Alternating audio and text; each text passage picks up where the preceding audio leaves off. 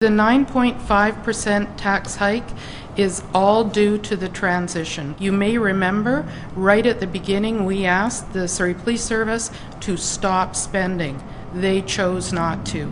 So we're in a place where we have to rectify.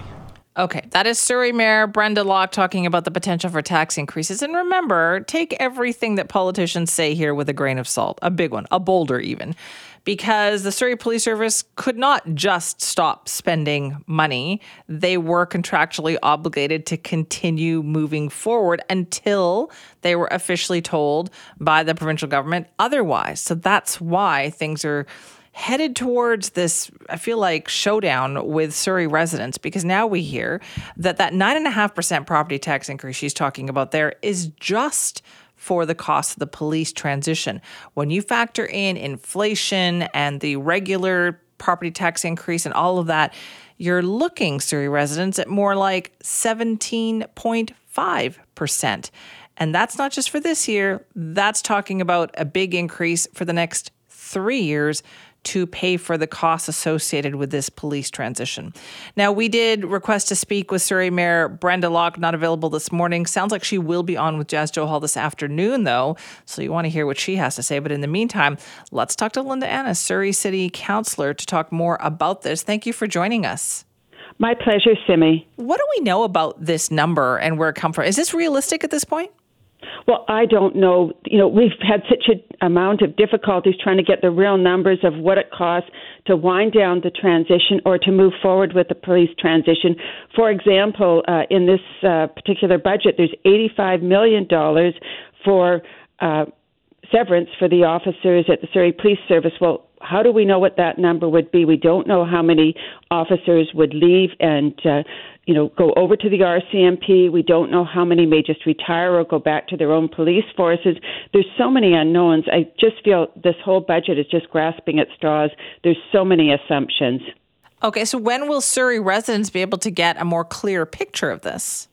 Well, this is, looks like uh, what we're presenting to the residents, which I'm not happy with.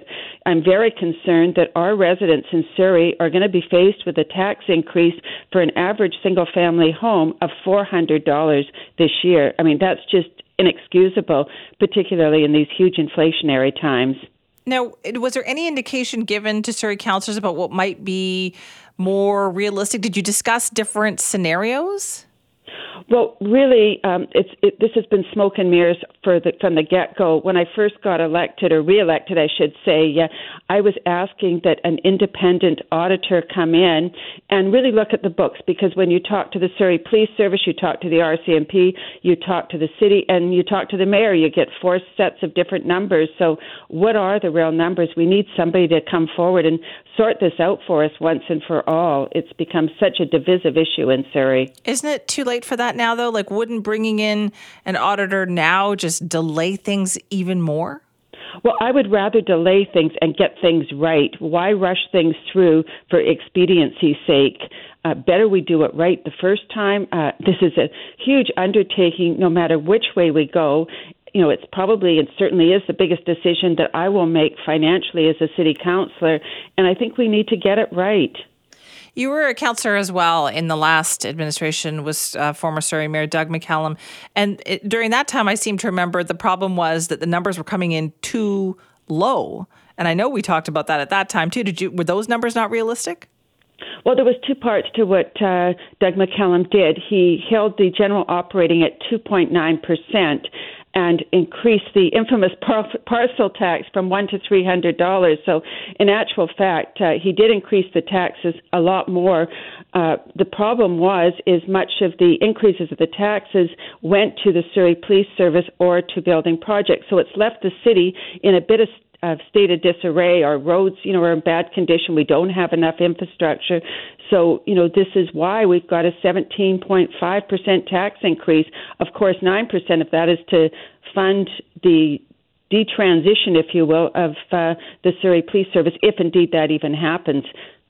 How far behind do you think the community is right now? And I know that Surrey desperately needs a lot of things, including community centers. Uh, and you talked about roads and all that. Do you feel like the city is falling behind? I absolutely do. You know, the city is growing so quickly. Uh, I've been in elected office now for just over four years, and since then, almost 50,000 people have moved to Surrey, and we're not keeping up with the population. So, what are the next steps here in terms of? I know this is a big number for people to try to figure out. 17.5% is a huge increase. What are the next steps? Well, right now the city is communicating to all of the residents of Surrey exactly what this will look like for them. I would invite the residents to visit the Surrey website and have a good look at uh, uh, what the proposal is for our 2023-2027 budget, and then there will be a public hearing uh, uh, in just a couple of weeks. And I would ask, you know, welcome people to either attend it or make their submissions. Okay, and do you feel that that's a meeting that could get contentious?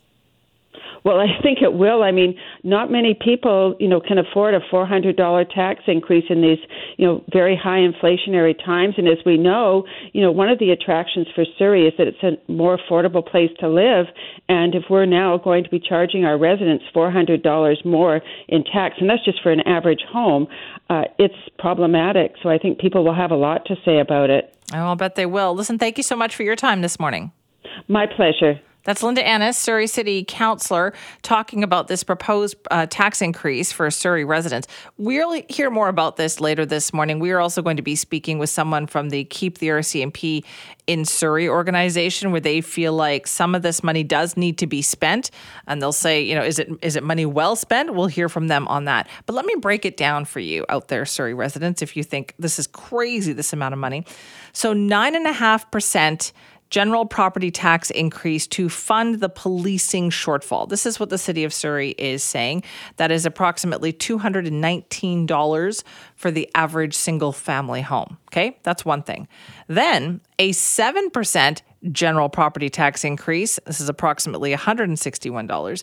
And that goes for general inflationary pressures, the hiring of an additional 25 police officers, 20 firefighters, and 10 bylaw officers for 2023, and other assorted citywide operations, and a 1% roads and traffic levy.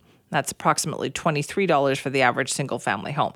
So add that all up, and you've got your 17.5%. That is a huge uh, tax increase for people out there. And they're saying, you know what, the city's portion of property taxes for the average assessed single family home in the city of Surrey uh, would be, according to the city's website, uh, about the middle in terms of homes in Metro Vancouver and communities in Metro Vancouver. They say that would put Surrey in about the in the middle of that pack there. But you know what? like that small comfort to Surrey residents, to homeowners in Surrey, property owners in Surrey who are potentially looking at a $400 or so increase with everything else that is also increasing out there. So, Surrey residents, let's hear from you on this. You heard it. You're going to get a chance to weigh in. There will be a public hearing on this proposed budget. It's the general operating and capital budget that is being proposed for it's a 4-year process, so 2023 to 2027 is what this is going to be in for. What would you tell your mayor and council? let us know. You can call or text our buzzline 604 331 2899, or you can email me, simi at cknw.com.